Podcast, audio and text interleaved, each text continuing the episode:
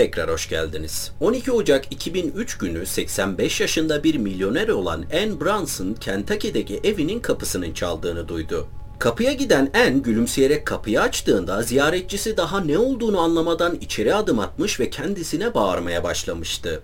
Anne ziyaretçiyi evinden dışarı çıkarmaya çalıştı. Ancak ziyaretçi bağırmaya devam etti. Sonunda Anne'i evin içinde kovalayarak Bodrum'a kadar sürükledi. Polislerin ertesi gün En'in evinin bodrumunda keşfettiği şey dedektifleri Amerika'dan Costa Rica'ya kadar bir yolculuğa çıkaracaktı. Bu evin içinde yaşananların öncesinde ve sonrasında yaşananların hikayesi. Hazırsak hikayemize başlayalım.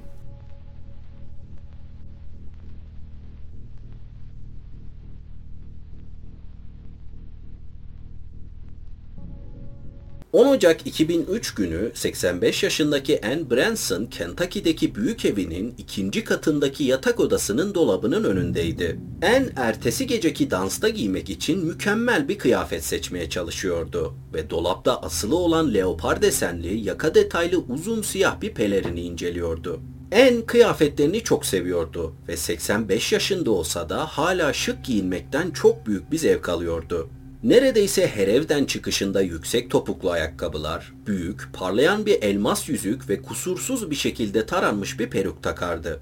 Ama En her zaman böyle şık giyinmemiş ve pahalı elmaslar takmamıştı. Anne Branson 1917 yılında Madisonville'de doğmuştu. Beş kardeşin en büyüğüydü ve geleneksel bir yetiştirme tarzıyla büyümüştü. Çocukluğunu kiliseye gitmek, küçük kardeşlerine bakmak ve ebeveynlerine yardım etmekle geçirmişti. Kasabadaki çoğu kişi geçimini Kentucky'nin kömür madenlerinde çalışarak veya çiftlik işleterek sağlıyordu.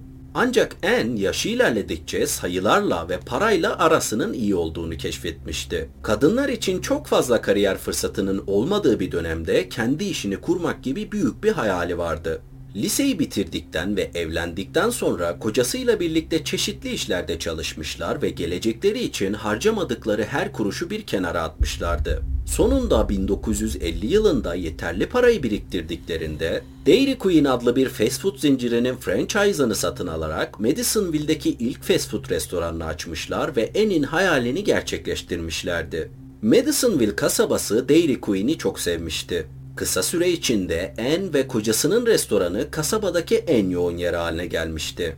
Bu da onlara hayal bile edemeyecekleri kadar para kazandırmıştı. En ve kocası Dairy Queen'i başarıyla 44 yıl işlettikten sonra 1994 yılında En'in kocası hayatını kaybetti. En kocasıyla birlikte 44 yıl boyunca başarıyla işlettiği bu restoranı kocası olmadan işletmek istemiyordu. Bu yüzden Dairy Queen'i satmış ve bu satıştan milyonlarca dolar kazanmıştı.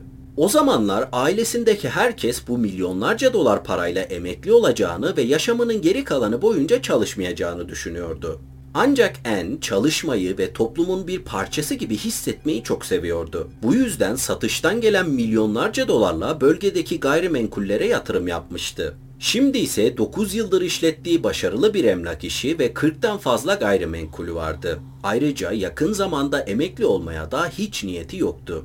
Dolaptan kıyafetini seçtikten sonra giyeceği ayakkabıyı seçmek için ayakkabı reyonuna gelen En daha ayakkabıya karar veremeden telefonun çaldığını duydu. Çalan telefonu kaldırıp kulağına götürdüğünde yüzünde çok ciddi bir ifade belirmişti.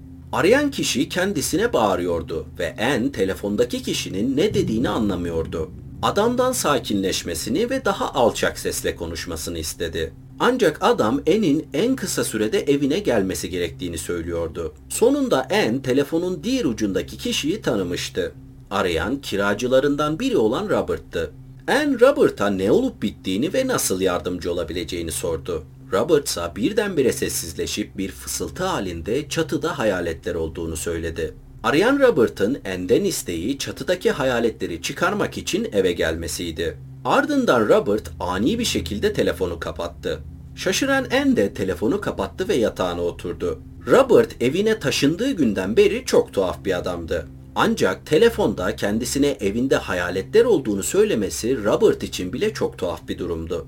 Eğer polisi ararsa Robert'ın sorun yaşayabileceğinden endişeleniyordu. Bu yüzden bunu yapmak istemiyordu. Bu yüzden hafta sonu geldiğinde Robert'ı tekrar aramaya ve belki de pazartesi günü bir ziyarette bulunmaya karar verdi. Bu sırada En ön kapının çaldığını duydu. Ayağa kalktı ve aşağı inip kapıyı açtığında yüzünde kocaman bir gülümseme belirdi. Gelen yeğeni Russell'dı. Kesinlikle çok zengin olduğuyla alakası olmayan bir şekilde En'in yeğenleri düzenli olarak uğrar, kendisiyle ilgilenir ve büyük evinde yalnız kalmamasına özen gösterirlerdi. En Russell'ı içeri davet ettikten sonra Russell gayrimenkul işinin nasıl gittiğini sordu. En bu soru karşısında gülümsemesine engel olamamıştı. Az önce Robert adında bir kiracısının aradığını ve çatısındaki hayaletlerden bahsettiğini söyledi. En bu durumu gülerek anlatırken Russell gülmüyordu. Robert'ın rahatsız olduğunu düşündü ve yalnız başına gidip onu görmemesi gerektiğini söyledi. Eğer gerçekten onu görmek zorunda kalırsa kendisiyle veya kardeşi olan babasıyla birlikte gitmesini söyledi. Anne Russell'a teşekkür etti. Her şeyin yolunda olduğunu, Robert'ın zararsız olduğunu söyledi ve hemen konuyu değiştirip Russell'la ilgili konuşmaya başladı. Russell eşinin ve çocuklarının neler yaptığını anlattıktan sonra hepsinin pazar akşamı kilisede kendisini görmeyi iple çektiğini söyledi. Biraz daha konuştuktan sonra Russell akşam yemeği için eve dönmek zorunda olduğunu söyleyip teyzesine sarıldıktan sonra evden çıktı. O geceyi takip eden gece olan cumartesi akşamı Anne, Robert ve çatısındaki hayaletleri çoktan unutmuştu. Çünkü o geceyi yeni nişanlısıyla birlikte bir film yıldızı gibi giyinerek, dans ederek ve eğlenerek geçirmişti. Ertesi gün olan 12 Ocak pazar günü Anne Robert'tan telefon aldıktan iki gün sonra evinin tam karşısındaki kilisede akşam ayinine katılıyordu. Saat 7'de ayin sona erdi ve Anne arkadaşlarından bazılarına selam vermek için lobide beklemeye başladı. Tam o sırada iki gün önce kendisini ziyaret eden yeğeni Russell eşi ve çocuklarıyla birlikte yanına geldi. Karşılıklı kısa bir konuşmadan sonra Anne herkese iyi geceler diledi ve kiliseden çıkıp karşısındaki evine doğru yürüdü. Pelerinini sandalyenin üzerine asıp kendisine bir çorba yaptı ve içmeye başladı. Saat 7.15'te çorbasını içmeye başladıktan birkaç dakika sonra ön kapıda yüksek bir tıklama sesi duydu. Evinin hemen karşısındaki kiliseden ayin çıkışı sık sık ziyaretçi geldiğinden en olağan dışı bir şey olmadığını düşünüyordu. Bu yüzden gidip kapıyı açtı. Gelen kişiye gülümsedi ve merhaba dedi. Ardından arkasında bir şey saklayan ziyaretçi içeri adım attı. Ziyaretçi derin bir nefes aldıktan sonra bir konuda gerçekten yardıma ihtiyacı olduğunu söyledi. Ama En istediği şeyi duyduktan sonra bunu yapamayacağını söylemişti. Ziyaretçinin yüzü kıpkırmızı olmuştu. Artık En'e bağırarak konuşuyordu. En'in yüzünde bir korku belirdi. Birkaç adım geri çekildi. Ancak ziyaretçi kendisine daha da yaklaşıp daha yüksek sesle bağırmaya başlarken arkasında sakladığı şeyi gösterdi. Bu şey yaklaşık 80 santim uzunluğunda metal bir bardı. Ziyaretçi tehditler savurarak elindeki barı kaldırınca en elini kaldırarak ziyaretçiyi sakinleştirmeye çalıştı. Ancak ziyaretçi bağırmaya devam etti. Ziyaretçiyi sakinleştiremeyeceğini anlayan En oturma odasına doğru koşmaya başladı. Oradan da koridordan aşağı inen merdivenlerin sonundaki bodruma girdi. Ertesi sabah saat 11.30 civarında En'in yeni nişanlısı arabasından indi ve En'in evinin ön kapısına geldi. Öğle yemeği için planladıkları buluşmaya nişanlısını almak için gelmişti. Kapıyı çalıp bir süre beklemesine rağmen herhangi bir yanıt yoktu. Birkaç dakika daha bekledikten sonra zille birlikte kapıyı da çalmaya başladı. Ancak yine hareket yoktu. Telefonunu çıkarıp birkaç kez Eni aradığında ve buna da yanıt alamadığında bir şeylerin ters gittiğini düşündüğü için önce 911'i sonra ise En'in kardeşi olan Earl'ü aradı. Birkaç dakika içinde bir polisle birlikte En'in kardeşi Earl evin önüne geldi. En'in kardeşi Earl polis memuruna ve nişanlısına selam verdikten sonra evin önündeki bir çime doğru yürüdü ve eğildi. Kardeşinin oraya bıraktığını bildiği yedek anahtarları aldıktan sonra ön kapıya doğru yürüdü ve kapıyı açtı. İçeri girdiklerinde üç adam da En'e seslenmeye başladılar. Yanıt alamayınca ayrılıp aramaya başladılar. En'in cesedini Bodrum'da bulan kişi kardeşi Earl olmuştu. Çığlık atmaya başlayan Earl gördüklerinin bir tür kabus veya halüsinasyon olduğunu umuyordu. Ancak gerçekti.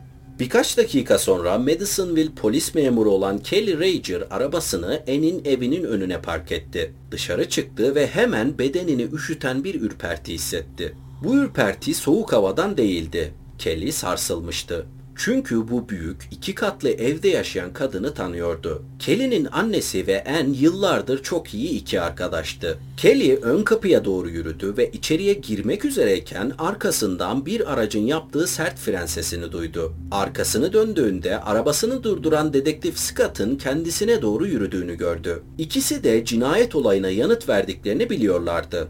Dedektif Scott'ın polis memuru Kelly gibi Anne'le kişisel bir bağlantısı olmasa da Anne ve Branson ailesinin bölgedeki herkes tarafından sevildiğini biliyordu. Bu yüzden dedektif davanın bir an önce çözülmesinin toplum huzuru için ne kadar önemli olduğunu anlayabiliyordu. Birlikte eve giren polis memuru ve dedektif Earl ve nişanlının oturduğu oturma odasına gittiler. İkisi de şoktaydı. Birkaç saat önce yaşanan olaylar ve eve nasıl girdikleri hakkında kısa bir sorgudan sonra kendileriyle iletişime geçeceklerini söyleyip cesedin bulunduğu bodruma gittiler. Koridordan Bodrum'a inen merdivenlerin tepesinden Bodrum'u görebildikleri anda En'in yüzüstü yatan cesedini görebiliyorlardı. Olay yerinde hemen ikisinin de dikkatini çeken bir şey vardı. En'in cesedi etrafında bir kan gölü vardı. Ancak bunun dışında Bodrum tamamen temiz görünüyordu. Duvarlarda, zeminde veya merdivende bir damla bile kan sıçraması yoktu. Bu da ilk bakışta Eni öldüren kişinin cinayet mahallini temizlemek için zaman harcadığı anlamına geliyordu. Dedektif Bodrum'u dolaşırken polis memuru Kelly En'in yaralarını daha yakından incelemek için diz çöktü. İlk dikkatini çeken şey En'in hala büyük, pahalı elmas yüzüğünü parmağında taşıyor olmasıydı. Bu da cinayetin yolunda gitmeyen bir soygunun sonucu olmadığı anlamına geliyordu. Etrafı inceleyen dedektif polis memurunu yanına çağırdı küçük bir dondurucunun yanında duruyordu. Dedektif dondurucunun üzerindeki iki kan çizgisine işaret etti. Bodrum'da En'in cesedi etrafında bulunan kan hariç bulunan tek kan izi buydu. İki çizgi birbirinden tamamen farklı görünüyordu. Dedektif bir kan sıçrama analisti değildi. Ancak aklına gelen ilk şey cinayette iki farklı silahın kullanıldığıydı. Katilin iki ayrı silah kullanmak için zaman harcamış olması, mümkün olduğunca çok acı vermek istemiş olabileceği ya da benzersiz bir öfke patlaması yaşayıp gözünün hiçbir şey görmediği anlamına geliyordu. Dedektif ve polis memurundan biraz sonra gelen adli tıp uzmanları dedektifin şüphelerini doğruladılar. Cinayette iki ayrı silah kullanılmıştı. Ayrıca birilerinin olay yerini temizlemek için hatrı sayılır bir zaman harcadığını da doğruladılar. En'in nişanlısının cinayeti işlemiş olabileceğini düşündüler. Çünkü cinayetin şiddeti bir tutku cinayeti olduğuna işaret ediyordu. Ancak nişanlısı yaşlı ve sağlık sorunları olan bir adamdı. Böylesine güç ve enerji gerektiren bir saldırıyı gerçekleştirebileceğine inanamıyorlardı. Bu nedenle de başka potansiyel şüpheliler aramaya başladılar. En'in aile üyeleri sorgulandığında polislerin aldığı bir ortak isim vardı. Kiracı Robert. Robert'ın gariplikleri tüm aile tarafından bilinen bir durumdu. Ayrıca iki gün önce arayıp çatısında hayaletler olduğunu söylemesi de şüpheleri üzerine çeken bir durumdu. Robert'ın geçmişi araştırıldıkça cinayeti işleyen kişi olma ihtimali kuvvetlenmişti. Robert hakkında birkaç ayrı kişi saldırı suçlamalarıyla polise başvurmuş, ayrıca kendisini tanıyan herkes şiddet eğilimli bir insan olduğunu polise bildirmişti. Robert hakkında tuhaf bir haber daha aldılar. Bu da onu daha da suçlu gösteriyordu. En'in bir yeğeni 12 Ocak günü öğleden sonra En'in öldürüldüğüne inanılan saatlerden sadece birkaç saat önce Robert'ın kendisinin evine bir DVD oynatıcısıyla gelip nakit paraya ihtiyacı olduğu için DVD oynatıcısını kendisine satmak istediğini söyledi. En'in yeğeni bu satın almayı yapmak istemediği için Robert'ı evinden kovmuştu ve bunun üzerine pek de düşünmemişti. Ancak Robert'ın teyzesinin cinayetinde şüpheli olduğunu öğrenince bu bilgiyi polise vermek istemişti. Robert hakkında öğrenilen bilgilerden sonra Robert'ı sorgulamak ve evini aramak için yeterli kanıt vardı. Evinde yapılan ilk aramalar Robert'ı cinayete bağlayacak hiçbir kanıt ortaya çıkarmamış olsa da Robert dedektifler için hala birinci şüpheliydi. Cinayetten birkaç gün sonra Robert sorgulanmak üzere karakola getirildi. İçeri ilk girdiği andan itibaren çok tedirgin görünüyordu. Bir polis memuru tarafından sorgu odasına götürüldü. Burada dedektif Scott kendisini bekliyordu. Masaya dedektifin karşısına oturur oturmaz Robert'ın gözleri sağa sola kaymaya başladı. Dedektifin ise dikkatini çeken ilk şey Robert'ın sağ kolunun alçıda olmasıydı. Dedektif bir dakika boyunca sessizce oturup Robert'a sakinleşmesi için zaman verdikten sonra sağ elini mi yoksa sol elini mi kullandığını sordu. Robert sağ elini kullandığı cevabını verdikten sonra dedektif sağ elini saldırıda incitmiş olabileceğini düşünüp sorguya devam etti. Robert'a geçmişteki suçlamalar hakkında konuşmak istediğini söyledi. Ancak Robert geçmiş lafını duyunca çok sinirlendi ve hakkında konuşmak istemediğini söyledi. Dedektif bunun sorun olmadığını söyledikten sonra En'in öldürüldüğü gün nereye gittiğini ve ne yaptığını sordu. Robert ise o gün Tennessee'ye gittiğini, dolayısıyla eyalet dışında olduğunu söyledi. Dedektif başını salladıktan sonra bu seyahat hakkında herhangi bir kanıtı olup olmadığını sordu. Robert o gün küçük bir kasabadaki markete gittiğini ve hem kamera görüntülerinden hem de personelle bunu doğrulayabileceklerini söyledi. Dedektif Robert'ın çok şüpheli davrandığının farkındaydı. Ancak fiziksel bir kanıtı olmadığı için şimdilik kendisini serbest bırakmak zorundaydı. Bu yüzden şehir dışına çıkmamasını söyledikten sonra gitmesine izin verdi. Dedektif Scott ve diğer araştırma ekibi üyeleri kasabada artan gerilimi hissedebiliyordu. Bir haftadan biraz az bir süredir olay üzerinde çalışıyorlardı. Ancak her gün kasaba sakinlerinden onlarca telefon geliyordu. Bu telefonların bazıları yardımcı olabilecek bilgiye sahip olduklarını düşünen insanlardan gelirken diğerleri sadece cinayeti çözmek için polisin ne yaptığını ve kasabayı tekrar güvenli bir hale getirmek için neler yapabileceklerini soran telefonlardı. Soruşturma ekibi üyeleri bir yandan kasaba sakinlerini yatıştırmaya çalışırken dedektif de bu vahşi suçun aşırı şiddeti nedeniyle saldırganın enle kişisel bir bağlantısı olma ihtimali üzerinde duruyordu ve bu saldırganla en arasındaki bağlantının da evinde bir yerlerde olduğundan emindi. Bu yüzden cinayetten 9 gün sonra araştırma ekibi ve adli tıp uzmanları En'in evini defalarca aramış ve bodrumu defalarca incelemiş olsa da evin büyüklüğünden dolayı bazı şeylerin gözden kaçmış olabileceği ihtimaliyle tekrar olay yerine gitti. Araştırmacılar tüm evi baştan sona incelerken dedektif evin ikinci katında En'in yatak odasına doğru uzanan bir koridorda yürüdükten sonra koridorun sonundaki yatak odasına girdi. Lüks eşyalarla dolu dolaplar, sayamayacağı kadar ayakkabı ve köşede bulunan küçük ahşap bir masa vardı. Dedektif masaya doğru ilerledi. Masada kağıt, kalem ve birkaç belge vardı. İşe yarar bir şey gözüne çarpmamıştı. Daha sonra masada bulunan çekmeceyi açtı ve içinde bir günlük gibi görünen bir defter buldu. Defteri çıkarıp içinde ne olduğunu görmek için açtıktan sonra ise yüzünde bir hazine bulmuş gibi bir ifade belirdi.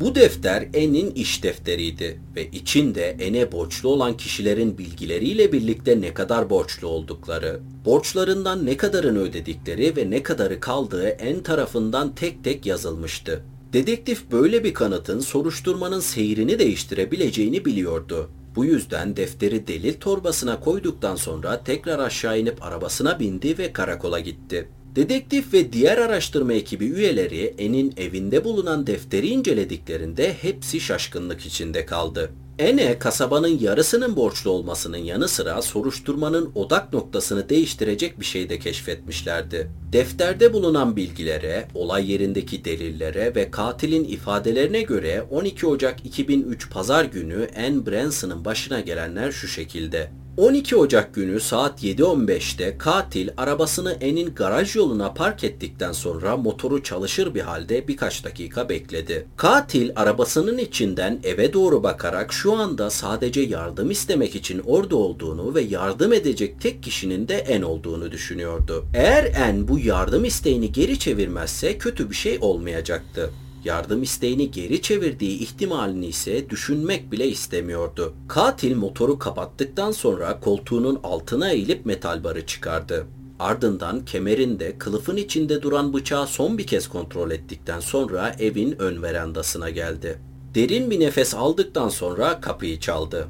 Birkaç saniye sonra kapı açıldı ve katil En'in kendisine gülümseyerek baktığını gördü. Katil de gülümsedi. En'in arkasında sakladığı şeyi görmemesine dikkat ederek içeri girdi. Daha sonra ise katil En'e yardıma ihtiyacı olduğunu ve yardım edebilecek tek kişinin de kendisi olduğunu söyledi. Ancak En katile bu konuda daha fazla yardım etmek istemiyordu. Bunu duyan katil bağırmaya başlamıştı.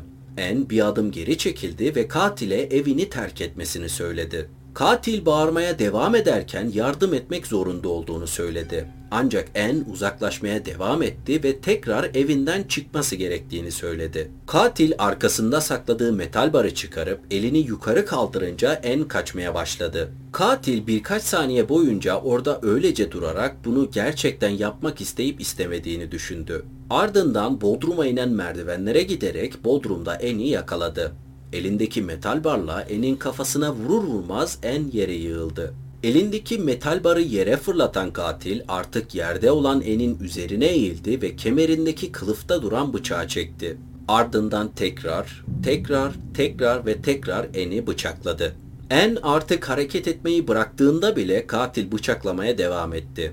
Öfkesi geçtiğinde yerde yatan Eni tam 97 kez bıçaklamıştı. Yaptıklarının farkına varan katil kanlar içinde olan En'den uzaklaştı ve çamaşır makinesine gitti. Kıyafetlerini çıkarıp çamaşır makinesine koyduktan sonra makineyi çalıştırdı ve banyoya doğru yürüdü. Duşa girip vücudundaki tüm kanları temizledikten sonra çamaşır makinesindeki kıyafetlerini kurutma makinesine aldı ve temizlik malzemelerini aramaya başladı. Bulduktan sonra da bodrumdaki kan lekelerini silmeye başladı. Bodrumu temizledikten veya temizlediğini zannettikten sonra giysilerini kurutma makinesinden çıkarıp giyindi.